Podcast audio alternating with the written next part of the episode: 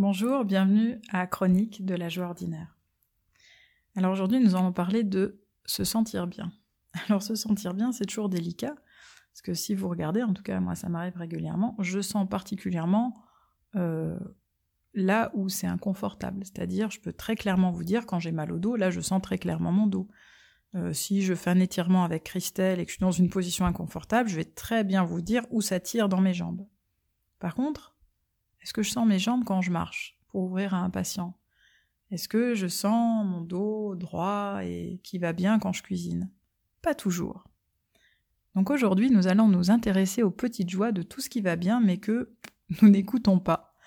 Euh, peut-être vous vous souvenez d'un moment où vous avez eu le nez bouché.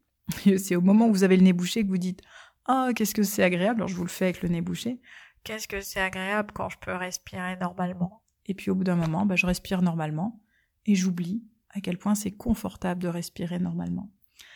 Il y a quelques jours, euh, j'ai soufflé dans un bol, en un bol chantant, et la poussière m'est revenue euh, dans les yeux.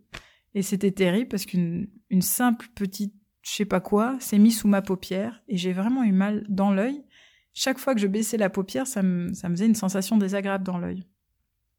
Eh ben, devinez ce que j'ai découvert, que j'avais des paupières voilà, je m'en occupe pas tellement d'habitude la journée, et là je me suis rendu compte à quel point chaque mouvement de paupière m'était désagréable.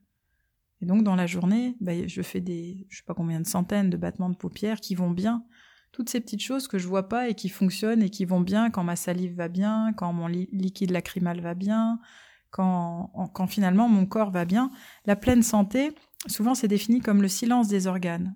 La question c'est ok. Donc nous avons appris à décrire nos symptômes aux médecins, mais avons-nous appris à écouter le silence de nos organes? Donc aujourd'hui, je vous invite à, écouter euh, quelque chose qui va bien. C'est très délicat, il hein. faut devenir un vrai Sherlock Holmes de ce qui va bien, parce que nous n'avons pas été habitués à ça.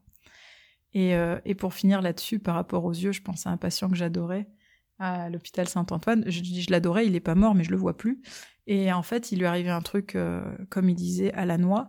Pendant plusieurs mois, il n'a plus eu de, de liquide dans les yeux, c'est-à-dire il n'avait plus de larmes. Et il me disait, mais je vis un enfer, Soraya, je dois mettre des gouttes tout le temps. Et moi, j'étais, enfin voilà, j'étais surprise, je savais pas qu'il fallait autant de liquide pour que l'œil fonctionne normalement, parce que pour moi, c'était normal. La question, c'est comment faire de ce, qui est normal et de ce qui va bien la joie de vivre ce qui est normal et ce qui va bien. Ne pas attendre de perdre pour pouvoir savourer ce que j'ai déjà et qui va bien. Alors, euh, bah, savourer. Bonne journée